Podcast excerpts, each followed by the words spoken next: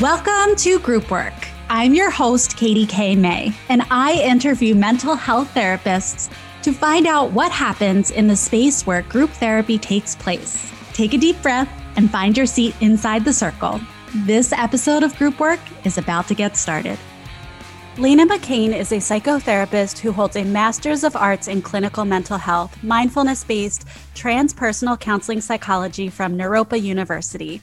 Her drive and passions lie in the realm of interfaith relations and youth collaboration, which she brings to interfaith bridge counseling with over 12 years of experience and with an emphasis on one's self discovery, spirituality, and multicultural diversity. Lena's expertise in spirituality and the therapeutic world acts as a reminder to our community, teens, and young adults that they are not alone in their experience of life. Learn more about Lena at interfaithbridge.com. Lena, I am so excited to have you here today. Hey, I'm grateful to be here. So I was just sharing offline uh, um, that Lena and I were talking about that I feel nervous to have this podcast today because Lena's so awesome and so amazing. And I want to make sure that we're highlighting all of the incredible efforts that you are making with working with teens and young adults. So I think we have some, we're kindred spirits in that way that our population is similar. I'm going to pull myself back and ask you to just introduce yourself. Like, who are you and, and what makes you passionate about the work that you're doing? Awesome. Well, I'm Lena McCain, and I am the founder of Interfaith Bridge Counseling here in Colorado. And we focus primarily on tweens, teens, and 20 somethings. And so we provide individual counseling, group therapy, and then community programming. So we even go out into houses of worship or schools and things like that to work with different groups there. Yeah, and I love working with teens primarily. I mean, that's really my big focus. I started working with 20 somethings because teens age out into young adults and 20 somethings. But teens are really where my passion lie because they're just so fun. And I also think that they're the leaders that we kind of stop listening to when we get older, when we really shouldn't. They're the ones that are teaching us a lot of information, and we should be carrying those like lessons. I call them life lessons with us through as we age. And so they become kind of my passion point in that realm. I love that you're highlighting this right from the start. And I would totally agree with you. I think language that I've heard you use before is that the teen population is overlooked at times or like their their ideas are dismissed at times. And I personally have had the opposite experience in that teens teens give me hope that things can get better because their ideas and viewpoints and passion really exemplify like my values and what I want to see in the world in a way that makes sense and this is leading me to to being more curious about who you were as a teen. Like i know why i do what i do and it comes from being the teen that i was. And i'm curious like what were you like in high school and what was your experience like? Yeah great question. Kind of similar. I was reflecting on this a lot the last few days. It's like, who was I in high school and, and what, how does that connect to me now? And when I really think about it, in high school, I was kind of the odd teen out. Like I had a lot of friends, but I didn't feel really connected to them. I felt like I could like put the mask on and really just kind of go through the loops to be in those social circles and check off the boxes of what people wanted to see. But no one really knew who I was like at my core. And the place that I found that was in my youth group, which was a multi faith type of youth group and they knew who I was and they helped me figure out the type of leader that I wanted to be. And when I started to get older and realized I was going to be leaving this youth group, I was like, okay, but houses of worship don't really give that to me, right? Like when I get older, I'm, I do not see myself going to church every week, but I do want that same type of community. And then that's when I realized that like our community really identifies the type of people we're going to be and the type of people we want to be. So if we can foster our community, we can also foster our self-identity and get them to unite. And that's kind of how I've built my practice is I want them to have a community, which is why group therapy is so important. This is beautiful. I'm like touching my heart. I'm feeling this in all the right places of this idea of community shaping who you are for for better or worse. That is a truth. And so being intentional about the space that you're building for the teens that you're supporting now is such an important endeavor and one that you personally experience like you have a lived experience of of finding yourself in community so i love that Absolutely, absolutely. And the thing about community too is like when you're a teen, you're still figuring out who you are and who you want to be. So you also need a community that's going to allow you to um, play with that. You know, it may not be the safest space because I don't believe in safe spaces, but at least a brave space so that you can show up and be like, hey, I'm this person and I'm going to make mistakes. And then this is how I repair. And if you don't have that type of community, I mean, that's where we start to get crisis, right? Yeah, that brave space. I know you have a group where you talk about brave spaces as well. And I think that it's such an important qualifier that spaces may not feel completely safe, but that we can show up brave within them and and play around with who we are. And and that is developmentally typical and important for our teen population to figure out. Totally. Such good work. So what I had asked you is if we could talk about your, I don't want to miscall it, like your sex ed group today. So let's start us off by just telling me a little bit about what that group is called, what the intention of it is, so that um, we can understand it as we dive into it. Totally. So it's kind of got a long name, but it's a fun name. It's called The Birds, the Bees, and Everything in Between. Ooh. um, mostly because he can't just go flat out there and be like, hey, we have a sex ed group for teens. But it is a healthy relationships, teen wellness, and a little bit of that sex education in there so that teens can get what we don't teach here on a national level very well. Yeah, I see like the the caution perhaps in your face and saying we don't teach this very well and I'm just going to call out like what I see and I do lots of teen groups and there are times when I have to tell them like how to use a condom like, totally. You know? and like that becomes a part of this coaching and therapy experience is they don't have any other adult supportive voice that's teaching them how to do things safely because they have an um, I guess, a hope or expectation of abstinence that's inaccurate to the reality of what's happening. So that's just, you know, what, however people want to receive that information, that's something that I've had to talk about within the context of my groups before. Totally. I mean, that's the thing about, and that's what I love about teens when you can, you can guess if they feel secure with you and if they feel like they're building a community because then things aren't off topic. And it's important that that happens because if things aren't off topic then we get the real questions coming in. Like i don't know how to be safe but i am sexually active. Where are they going to turn for that if they don't feel like they have another adult or another community that they can ask those questions to Absolutely. So I'm wondering then, as we're talking about this, how do you create that sense of security as a group leader that nothing's going to shock you or be too taboo to bring up within the group space? That's a really good question. um, I think it's a lot about having fun and making deep, serious topics have a space to like come up for a deep breath, Uh, you know, that breath of fresh air. So when we start our groups, we start first and foremost with kind of like a casual check in where they get to share their highs and their lows. And then we use Jamboard in a virtual setting. And if we were in person, I usually have a giant chalkboard wall in my office. So they would draw there for their check in. And so it's something silly and fun like, what's your pizza feeling this week? Or your astrology feeling? And they get to, to interact that way. And then we always, always always start with a game because then it gets them laughing. They get them in the mindset that this isn't school, this isn't another business meeting or extracurricular meeting. Like this is about you and the thoughts that are going on. And how do we then check in with everybody and say, cool, so we're going to be diving into some awkward conversations, and that's totally fine.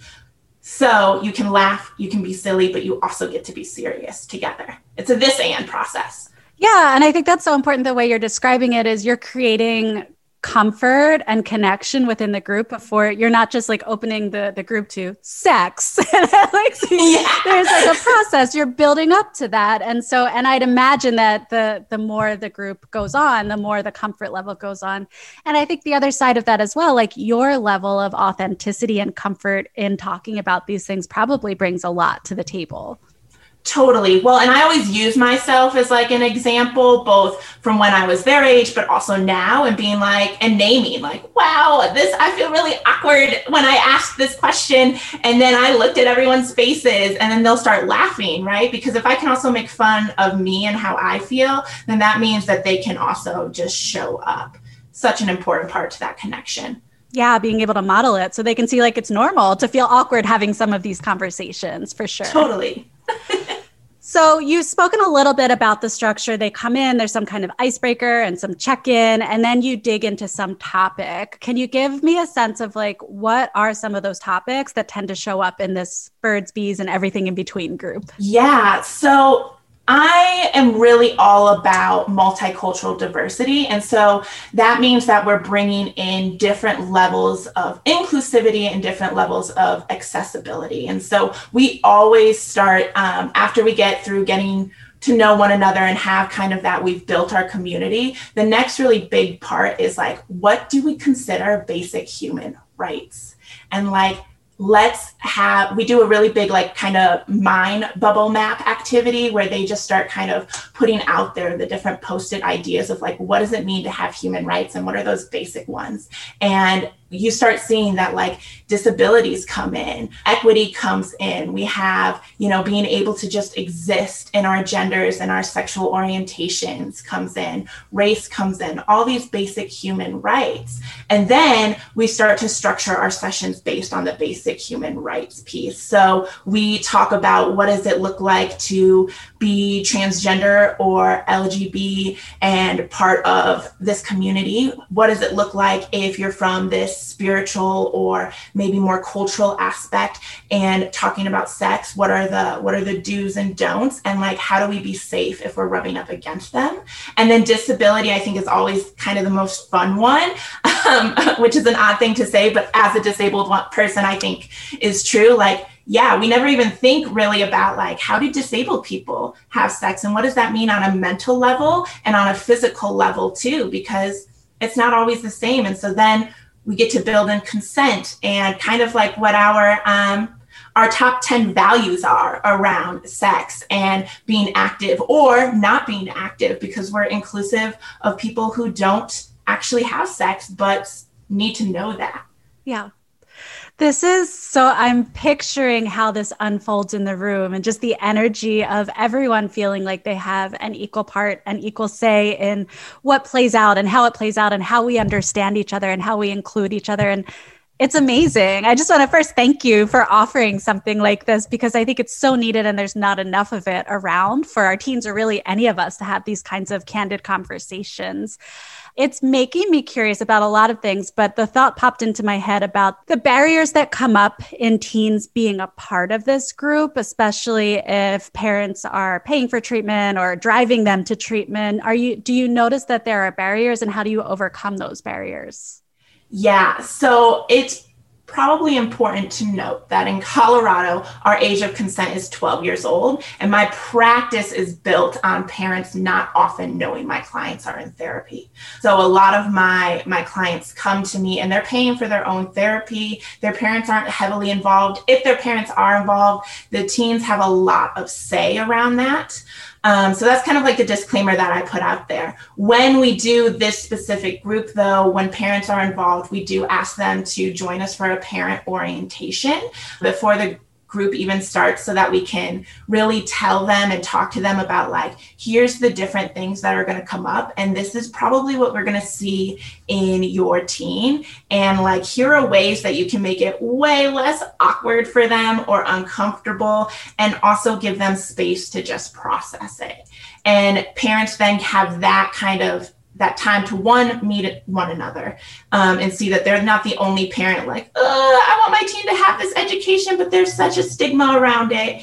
And two they get to really ask questions of like okay so like you know you're getting i'm getting this update that this is what we're talking about or what you all talked about like how do i how do i continue that conversation at home? And then we can give them some concrete ways but we do give them some outlined like cool okay maybe don't ask them the day of or maybe give them a week or two to really just like process it and also respect when they don't want to talk about it yet That seems really important in this context. And I think probably for teen t- treatment in general is teaching parents how to create the perfect conditions for therapy to work or for group to work in one way or another and, and what to say or do or what not to say and do. So it sounds like you're really giving them that framework so that the group space can be protected and successful for the members of the group too.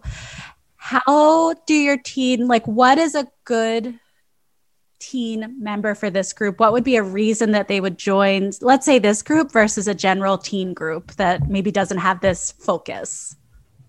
Yeah when I think about like the ideal teen for this group and why they would join, one, they're a curious person. And so they have a lot of questions around what does it look like to express who I am and who I want to be, you know, because sex, sex education isn't just like the how to do it and keep safe. It includes like exploring your gender and your romantic expression and all of those pieces in between. And like how do you build a community that supports you if something goes wrong? And so having that curiosity and willingness to participate is kind of the two big pieces that we look for.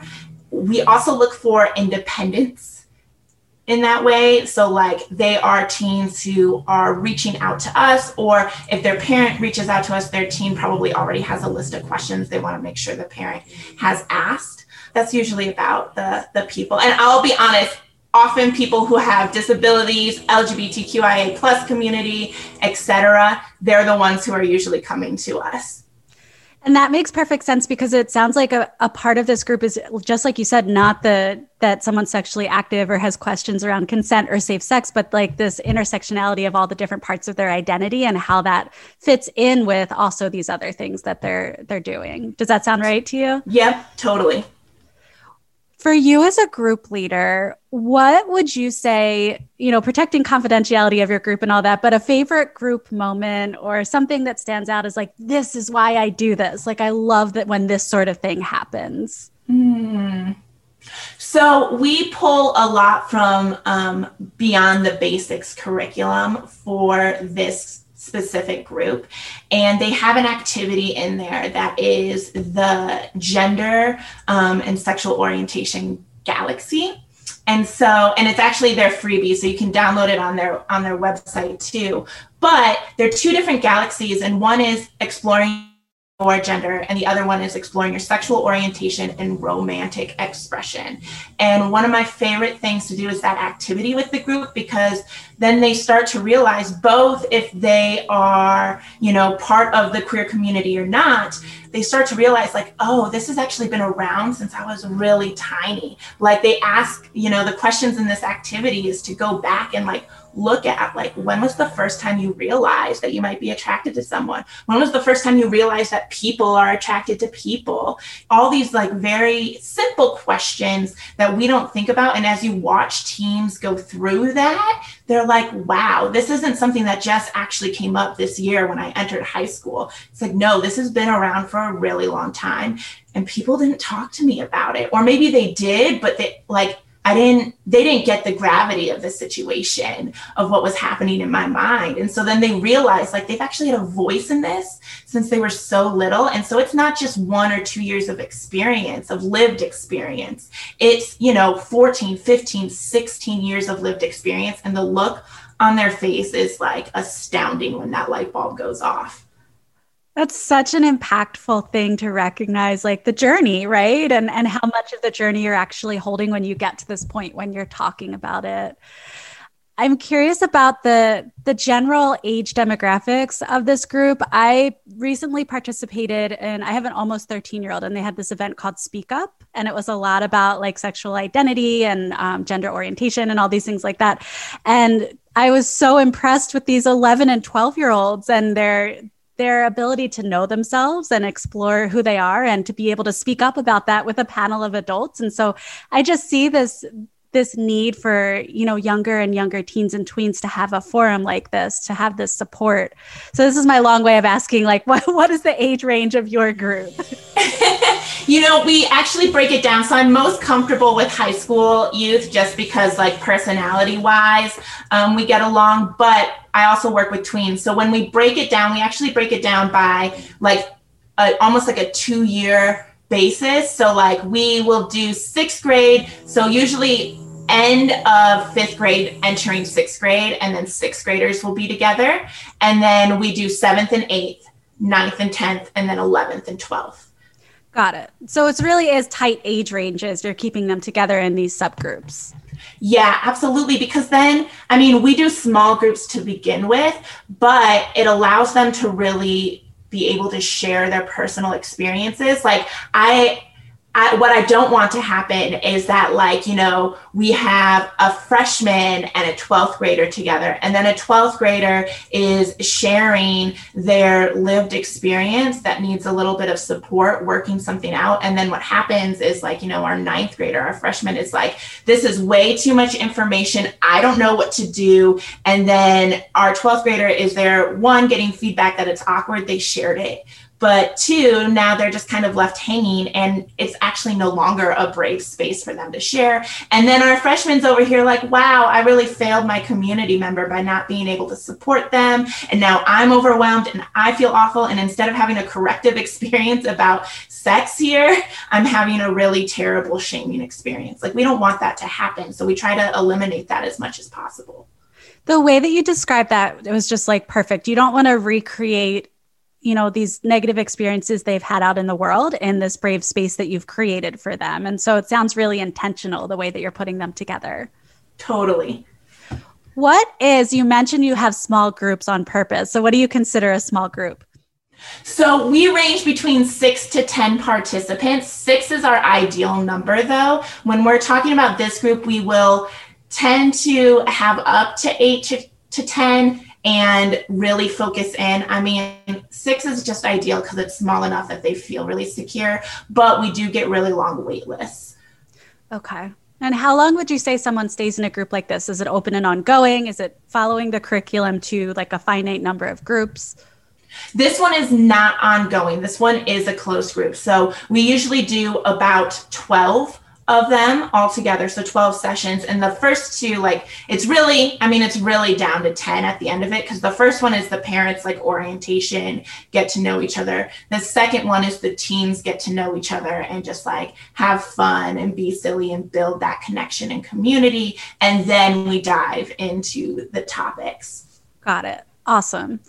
And you mentioned Beyond the Basics, you mentioned Jamboard. Are there any other tools or resources that make this group really fun and, and work well for you?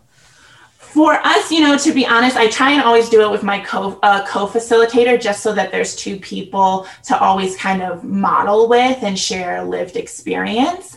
Um, so that's one resource. But then the other piece too is like we we design our own templates in Canva. Like that's so important. Like, yeah, Jamboard's great and all, but just like a white background doesn't doesn't do much for me creatively. And when we're talking about awkward things, like people like things to look at that are pretty and nice and fun. And so we use Canva to make really pretty templates and make them fit our teams. But we also use things like Spotify or Padlet to be able to create their own playlists. So that's like another building activity that we do in our closed groups is that they build a playlist together so that that's what's playing in the background while we're talking about awkward things. And it's not just silent all the time, things like that. That's amazing. So thinking about like almost like these these blank spaces that you're filling in with with what's meaningful to the group. Like the backgrounds of the Jamboard are colorful and on brand for what you're doing. Even the music that's playing to offset the awkwardness of a conversation. It sounds like you're really allowing these group members to co-create the space in a way that makes it more engaging for them and that seems really important.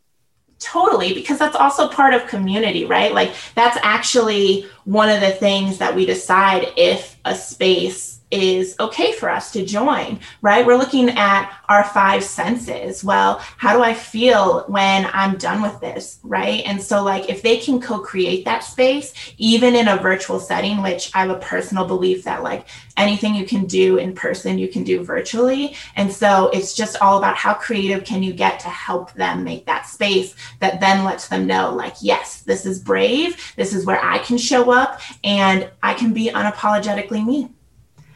Beautiful. As a group leader, what is it like for you to see them complete this process and really connect more genuinely with who they are? Like, what does that feel like for you? Mm, it feels really I think the word's like inspiring because I don't I'm not a person who like has this like motivation from when I was in college and like I was gonna be a therapist. Like that's not who I was. And so like when I see this community, it's like, wow, you not only have just like found more of who you are, you also found people like you and that think like you. And like a big part of our groups is that we actually let them exchange contact information. And so they're hanging out outside of group too. And so like watching them build, foster this community together, it's like, wow, now I know that you found more of who you are and who you want to be. And you have a community that's willing to help support you continue to explore that. Like that's inspiring, I think, as an adult to also remember that like we get that too. I'm really glad that you brought this point up too about the connections outside of group. I know like my work history was in a partial hospital where I think it makes sense that they don't want people connecting outside of group. I understand the rule behind it and I saw them, you know, covertly sharing contact information all the time. And so I knew it was happening. And when I started my own groups, I felt like I'm not going to create this rule that forces them to be sneaky about something that's so natural, which is wanting to connect with peers who understand you and isn't the ultimate goal for them to have the kinds of connections that sustain them and that they can rely on ongoing and not just in my oversight. And so I love that you're seeing that they can maintain these relationships outside of group and that it works. Like there's, I think therapists fear what that means for the group dynamics. And so I'm curious, have you noticed it be negatively impactful? in any way for them to have connections outside of group?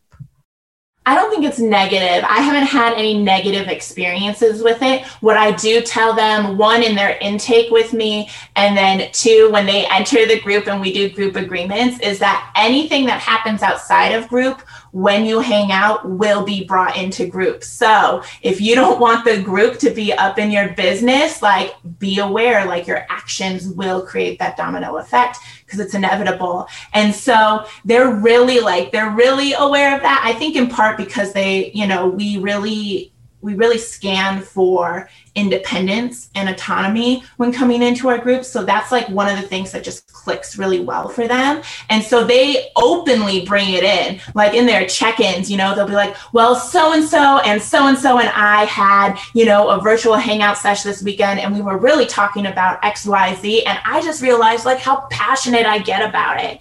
And then the other group members will join in. And then some of them will be like, well, why wasn't I invited? And they'll be like, well, you know, we didn't think you'd be interested, but if you want want to, like, we'll make sure to add you for the next one. Let me make sure I have the right info for you. And so they like do that. And you also see like who kind of takes the leadership role when new group members enter. Like, you know, for any of our groups, even our ongoing, they'll be like, so now that we've gotten all of the business stuff out of the way and the group agreements, we do have an Instagram group. So like, can you give us your contact info so we can make sure to add you in it? yes. No, I have chills because it is so important. And it's, it's like these, these healthy communication skills that they start to foster together. And, and that feels uh, like a really important life skill and a really important part of that group process.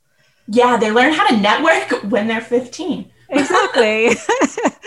All right. So, if there was a new therapist coming into the field and they wanted to run a group like this, what would be your starting steps for them? What would you tell them to get them on this path to doing what you do?